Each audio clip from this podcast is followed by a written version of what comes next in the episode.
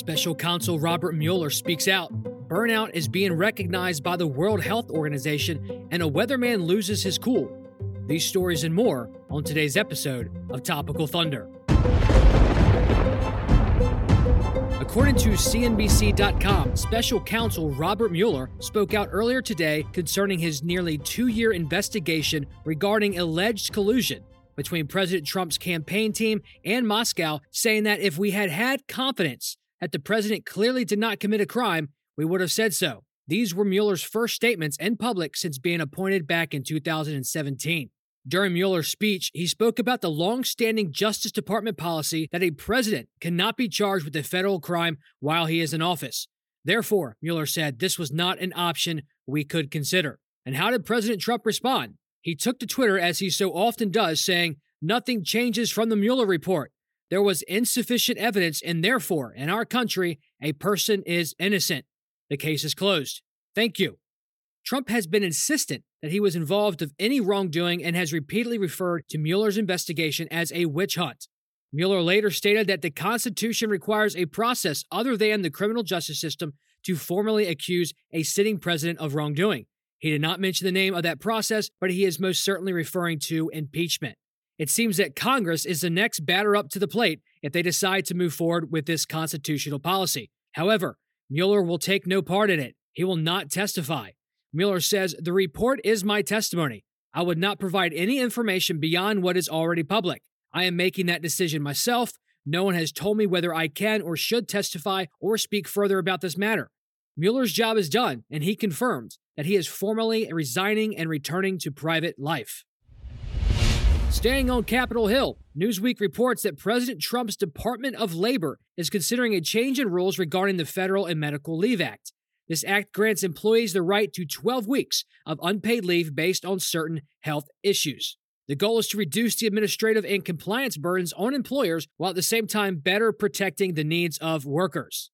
James Sherk, Trump's labor policy advisor, wrote an 82 page assessment of the current policy back in 2007, concluding that it's too lenient and that workers take advantage of it. Trump has also felt the same way regarding the abuse of the current welfare system. The focus of the policy change would more than likely concern medical leave rather than family leave. According to Health.com, burnout is now officially recognized by the World Health Organization as an occupational phenomenon. This, of course, lends credence to those who say, I literally cannot work one more second due to the fact that they are actually using the term literally correctly. In a press release this week, The WHO, not the band, but the organization, announced that burnout is included in the 11th revision of the International Classifications of Diseases. Although the term burnout had been used in previous versions, the revision's definition is now more detailed. According to The WHO, burnout is not a medical condition, but rather it is a factor influencing health status or contact with health services, which means that people might reach out to health professionals because of issues relating to it. Its symptoms include the following feelings of energy depletion or exhaustion, increased mental distance from one's job or feelings of negativism or cynicism related to one's job, and reduced professionalism. As the storms and tornadoes still loom over Ohio and surrounding states, meteorologists are staying busy reporting on the aftermath. One Ohio weatherman loses his cool on air as viewers tweet the television network demanding that the channel return to The Bachelorette. Let's have a listen to his tantrum. Uh, I was just checking social media. We have viewers complaining already. Just go back to the show. No, we're not going back to the show, folks. This is a dangerous situation. I'm sick and tired of people complaining about this. Our job here is to keep people safe, and that is what we're going to do. Some of you complain that this is all about my ego. Stop. Okay, just stop right now. It's not. I'm, I'm done with you people. I really am. This is pathetic. Weatherman Jamie Simpson did later apologize for losing his temper, saying, All right, I'm sorry I did that. It just really bothers me that we have people that don't care about other people's safety around here. According to Engadget.com, Automatic has announced that it will be discontinuing support for its first and second generation adapters, as well as eliminating its apps altogether. Automatic is the company responsible for launching the ODB2 car adapter and app that allows car owners to monitor their vehicle's functions. In a statement made on the company's blog, it says, With advances in our technology, the classic adapter and app will no longer be supported after August 31st, 2019. After that date, the first and second gen adapters will no longer work. Instead, the company will guide owners toward the latest $100 LTE adapter that comes with an optional $5 per month premium subscription. Everyone has used Uber before, and if you haven't, perhaps you've pledged your allegiance to Lyft or those crazy scooters popping up everywhere. Either way, it's been a long standing feature of the Uber app that drivers' accounts can get deactivated if their rating reaches well below five stars.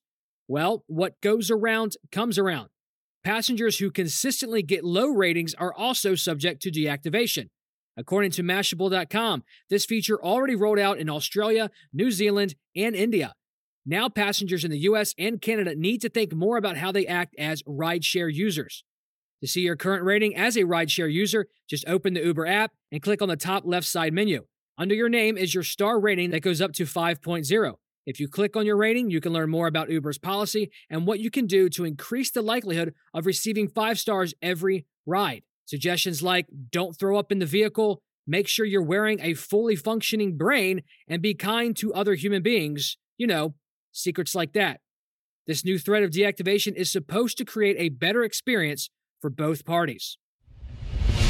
According to ABC News, former Vice President Joe Biden announced his educational plan yesterday afternoon at a town hall in Houston.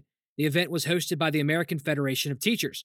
The focus of Biden's education policy includes a plan to address teacher pay, direct more resources to schools, greater investment in early childhood education to help kids bridge the gap into elementary school and beyond, and a focus on helping provide middle and high school students career paths. Among other actions in his education policy, Biden plans to help teachers and educators pay off any student loans by making sure the existing public service loan forgiveness program is fixed, simplified, and actually helps teachers.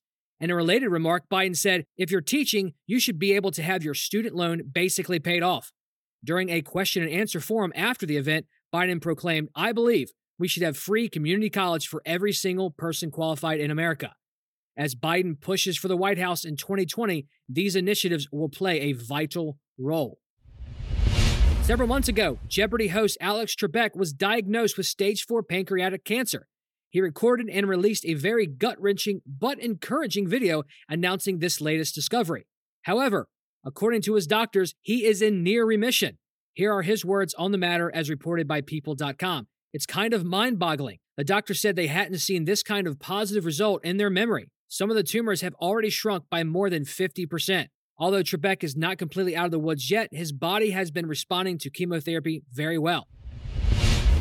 The nextweb.com reports that popular news aggregation platform Flipboard has disclosed a security breach. This breach gave hackers unauthorized access to its database systems for over nine months. Flipboard has more than 145 million monthly active users. The company didn't disclose the exact number of accounts that had been breached, but said only a subset of users' data had been compromised. Flipboard stated that the hacks took place between June 2, 2018 and March 23, 2019, and then once more later in April. The company says they have implemented stronger security measures for accounts created after March the 14th, 2012, but all users should reset their passwords just to be safe. Interesting note, I discovered this Flipboard breach while perusing Flipboard. So there's that. For more information on top stories, visit topicalthunder.com, a wicked groovy news site that breaks down the shocking, the amazing, the awesome, and the fun into bite sized news nuggets for all of the other rabid news lovers in the world. This has been Topical Thunder.